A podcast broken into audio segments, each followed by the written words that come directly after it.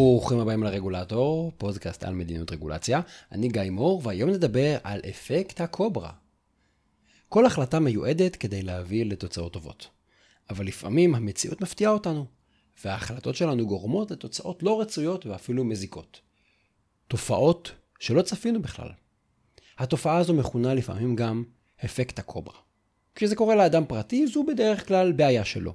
אבל כשזה קורה לממשלה, בדרך כלל הרבה אנשים יסבלו מהכשל הזה, כי החלטה ממשלתית מיועדת להשפיע על הרבה אנשים, וכאשר החלטה ממשלתית משתבשת, השיבוש פוגע בהרבה אנשים. הסיפור המקורי, שעל שמו קרוי אפקט הקוברה, מדבר על איזה, איזשהו אה, צ'יסבט של מדיניות ציבורית, שהוא נשמע הגיוני, אנחנו לא יודעים לגמרי אם הוא קרה. מדובר בעצם על הודו בתקופת הקולוניאליזם הבריטי. הקוברה המקורית הולכת ככה. אה, בערים גדולות כמו דלהי הייתה מכה של נחשי קוברה ארסיים. וכמו שאתם מתארים לעצמכם זה מאוד מאוד לא בריא ואפילו קטלני שנחש קוברה יקיש אתכם. ולכן הבריטים החליטו שצריך לצמצם את מספר הקוברות בערים. עד כאן הגיוני. ולכן מה שהבריטים עשו הם קבעו פרס לכל מי שיביא להם גופת נחש קוברה מת. הפרס הזה היה נדיב, הוא היה גבוה, כדי שהאוכלוסייה ההודית תסכים להסתכן ובאמת לרדוף, לתפוס ולהרוג את נחשי הקוברה. זה נשמע כמו פתרון חכם ויעיל, נכון? בטח מבחינתם של הבריטים שלא צריכים להתאמץ. אבל אחרי שהם קיבלו את ההחלטה הזאת והוציאו את המדיניות הזו לפועל, קרה משהו מפתיע. מספר נחשי הקוברה רק הלך וגדל. אחרי קצת בירורים וחקירות התברר שההודים הבינו שבעצם יש מעכשיו מחיר די גבוה לגופה של נחש קוברה. ולכן כדאי להם להביא לממשל הבריטי כמה שיותר נחשי קוברה. עדיף להביא כמה שיותר נחשים, וכמובן במחיר ובהתאמצות, במאמץ כמה שיותר נמוך. לכן ההודים התחילו לגדל את נחשי הקוברה בחוות. ואז הם הביאו, אם תרצו, מכרו את הנחשים לשלטונות הבריטים. ההודים קיבלו כסף, הבריטים קיבלו ראשים של נחשי קוברה, וכולם היו מרוצים עד שהבריטים כבר לא היו כל כך מרוצים. וזה מה שקרה, זה מה שגרם לזה שאוכלוסיית הנחשים בערים לא, לא הופחתה, ההודים בכלל לא ניסו באמת לתפוס אותם. אה, ובנוסף, בעיית הקוברה לא נפתרה. עדיין היו קוברות, וההודים אפילו הרביעו אותם עוד יותר. אז השלטונות הבריטים חילקו סכומי כסף אדירים, ונוצר בור תקציבי בלי תחתית, כי הם לנצח המשיכו לשלם עוד כסף, כי ההודים המשיכו לייצר להם עוד ועוד קוברות. הבריטים מאוד מאוד כעסו כשהם גילו את זה, ואז הם הודיעו שהם מפסיקים לשלם פרס על גופות של נחשי קוברה, הם הרגישו מאוד נבגדים. ואז קרתה ההפתעה השנייה. ההודים הפסיקו לגדל את נחשי הקוברות בחוות, והקוברות אה, ברחו, כנראה הם הזניחו את החוות, והקוברות הציפו את הערים. גם לא טוב. ובעצם הסיפור הזה, הצ'יסבת מדיניות הזה, הוא בעצם עוסק בשתי טעויות של הבריטים. הטעות הראשונה זה שהם יצרו תמריץ לייצר עוד נחשי קוברה במקום להקטין את המספר שלהם, ואחר כך הבריטים גם גרמו להודים לזנוח את החוות ולשחרר את הקוברות.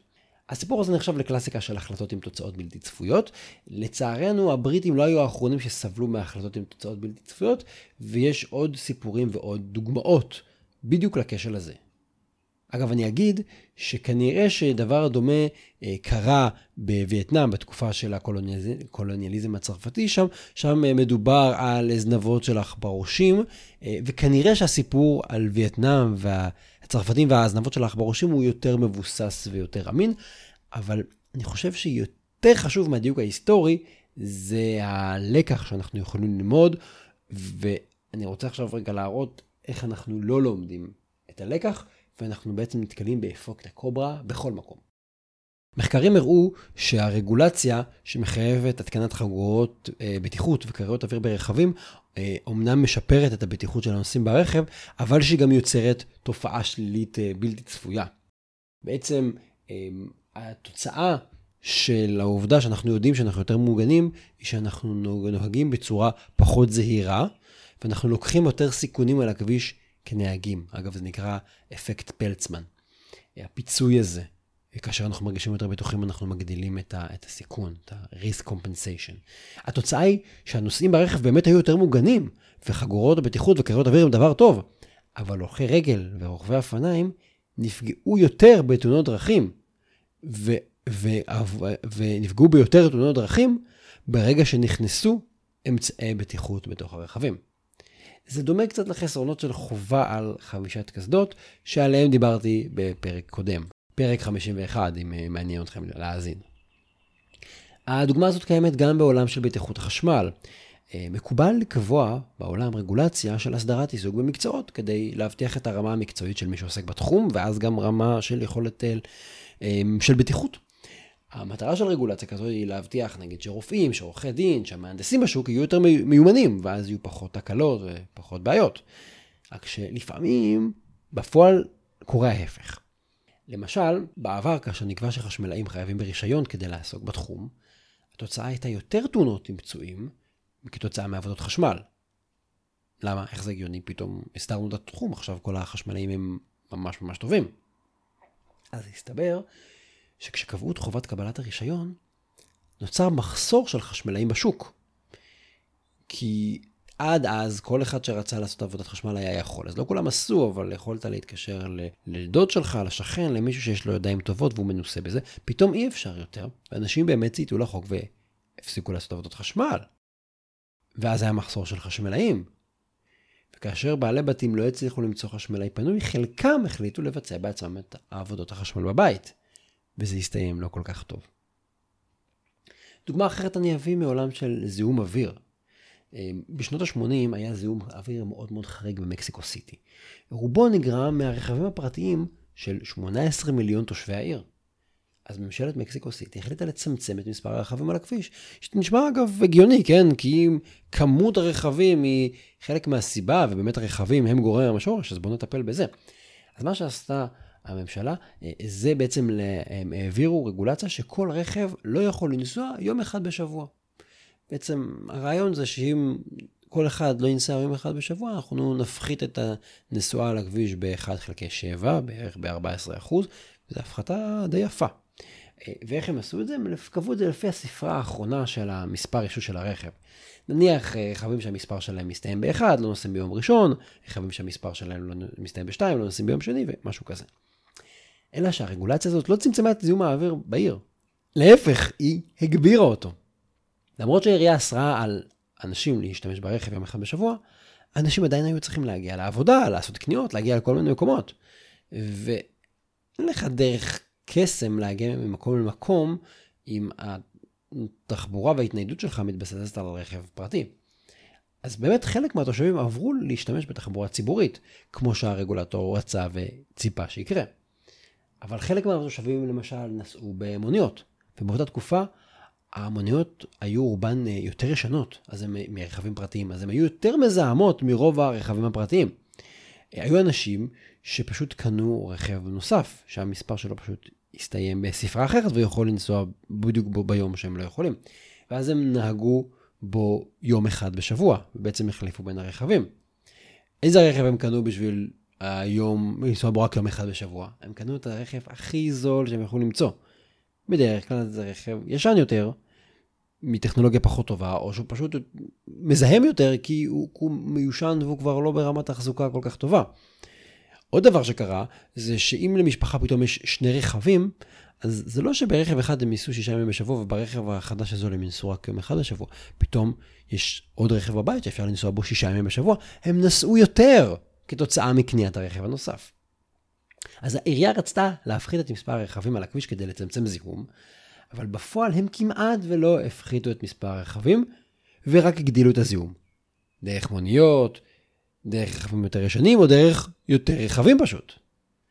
בעצם, תחליפו רכבים בקוברות, הודים במקסיקנים, וזה בדיוק אותו סיפור כמו הבריטים. הדבר הזה קורה לא רק בתחומים אה, קלאסיים של רגולציה לבטיחות למשל, או זיהום, זה קורה גם ברגולציה אה, תאגידית ופיננסית. אני אספר לכם דוגמה על שכר בכירים בחברות ציבוריות. אה, בשנות ה-80 עלו בארצות הברית טענות שהשכר של המנהלים בחברות הציבוריות הוא גבוה מדי. הטענה שאין מי שמרסן אותם, אין פיקוח תאגידי, ולכן הם מקבלים, מקבלים שכר גבוה מדי, ומקבלים שכר גבוה אפילו כשהחברה, לא, לא, לא, הביצועים שלה לא כל כך טובים. ולכן, אחרי הביקורת הציבורית והלחץ, נקבעה רגולציה שחייבה את החברות הציבוריות לכלול בדוחות הפומביים שלהם דיווח על השכר של נושאי המשרה בעלי השכר הגבוה ביותר בתאגיד. תחשבו נגיד על רשימת חמשת או עשרת האנשים שמקבלים את השכר הכי גבוה במייקרוסופט, באפל וככה בכל חברה. מה הייתה המטרה? המטרה הייתה אה, בעצם שהשקיפות תייצר ביוש, שיימינג, ובעצם תפעיל לחץ על אותם מקבלי שכר שתביא לצמצום התופעה ולצמצום השכר שלהם. אלא שבפועל הרגולציה דווקא הביאה לתוצאה הפוכה. למה? הרגולציה הזאת עזרה למנהלים לדעת כמה מרוויחים המקבילים שלהם. ובזכות הרגולציה, המנהלים יוכלו לדרוש העלאה בשכר ובתגמולים אחרים. בשכר, בבונוס, בהחזר הנוס... בהוצאות, באופציות שהם קיבלו, במטוס הפרטי שהמנכ"ל של החברה המתחרה קיבל. בעצם, מה שקרה זה שבמקום שהציבור יסתכל על הדיווחים ויגיד, וואי, וואי, וואי, המנכ"ל של החברה הזאת מקבל שכר מאוד גבוה, זה לא הגיוני, בטח בהשוואה, תראו, חברות אחרות משלמות שכר פחות גבוה. קרה הפוך.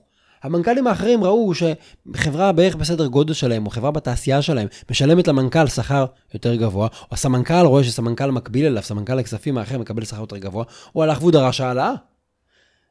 ובעצם, ככה הרגולציה הזאת עודדה וגרמה לשכר של המנהלים רק לעלות. הדוגמאות האלה הן רק טעימה על קצה המזלג. יש הרבה מאוד קוברות שמסתובבות בחוקים, בתקנות, ברגולציה ובמדיניות של, שלנו היום ושל מדינות מסתובב לעולם, וכישלונות מהדהדים.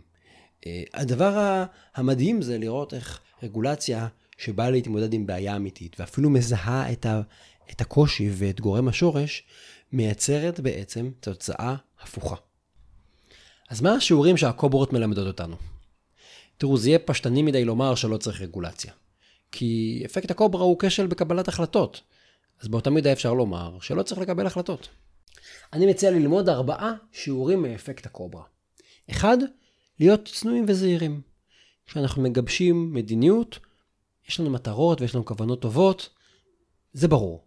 אבל צריך לזכור שאנחנו עלולים לגרום בדיוק להפך. אז לא להתאהב בתוכניות שלנו.